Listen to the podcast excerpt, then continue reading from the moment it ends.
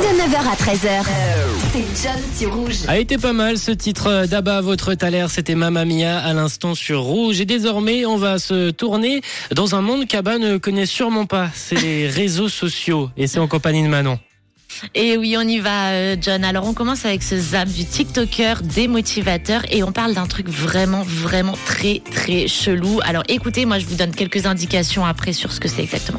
Elle dépense 146 000 euros pour allonger ses jambes de 14 cm. C'est la folle opération qu'a subie Theresia Fischer, une mannequin allemande. Elle a décidé de réaliser cette intervention après avoir subi des moqueries à cause de sa petite taille. L'opération s'est déroulée en deux temps. Une première chirurgie a permis d'allonger ses jambes de 8 cm et demi, puis une seconde de gagner 5 cm et demi. Au total, la jeune femme a payé 146 000 euros pour prendre 14 cm. Elle passe de 1m70 à 1m84. Aujourd'hui, ses os se sont ossifiés à nouveau et la jeune femme est en pleine forme. Ouf, c'est Ouais, dur alors j'ai vu ça. la photo, ça ressemble à rien, c'est quand même moche. Je vais juste vous donner une petite précision. Donc c'est dans les années euh, 50 que ça a été inventé cette opération par un médecin russe.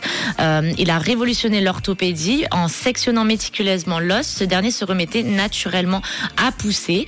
Euh, dans le jargon scientifique, on parle de distraction osseuse par régénération. Mais de base, cette opération était destinée pour les chirurgies euh, réparatrices, pour les enfants notamment qui avaient une jambe plus courte que l'autre, Mhm. et pas euh, pour euh, des mannequins qui voulaient se, se, se 10 grandir cm de plus. de 14 cm. Donc euh, voilà, et là c'est vrai que ça fait très très bizarre quand on Ah, voit. euh, c'est cette dommage parce que ça risque de devenir de nouveau un effet de mode. On va voir plein de gens se faire opérer pour euh, agrandir. Alors J'en ai vu beaucoup sur TikTok et ça se passe notamment aux États-Unis. Hein. C'est toujours eux qui ramènent la mode, mais pour l'instant qu'ils restent chez eux. Oui, on veut pas de cette mode, je pense.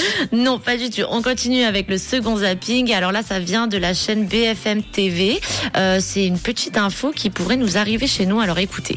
Ces explosions en série de vélos et de trottinettes électriques inquiètent les pompiers de Londres. Dans la capitale britannique, deux véhicules de ce genre ont pris feu à une semaine d'intervalle. Les coupables, des chargeurs défectueux achetés sur eBay, Amazon et Wish. Et oui, les batteries des trottinettes et des vélos électriques contiennent très souvent du lithium. Le problème, c'est que le lithium est particulièrement instable lorsqu'il est exposé à l'oxygène présent dans l'air. Les batteries incorrectement chargées peuvent donc surchauffer, se percer et au final prendre feu. Pour alerter sur ce risque, les pompiers de Londres ont donc lancé la campagne Charge Safe. Selon le Guardian, les incendies provoqués par des vélos et des trottinettes électriques défectueux au Royaume-Uni se sont multipliés par 4 depuis 2020. Au total, au moins 190 personnes ont été blessées dans ces accidents et 8 n'ont pas survécu.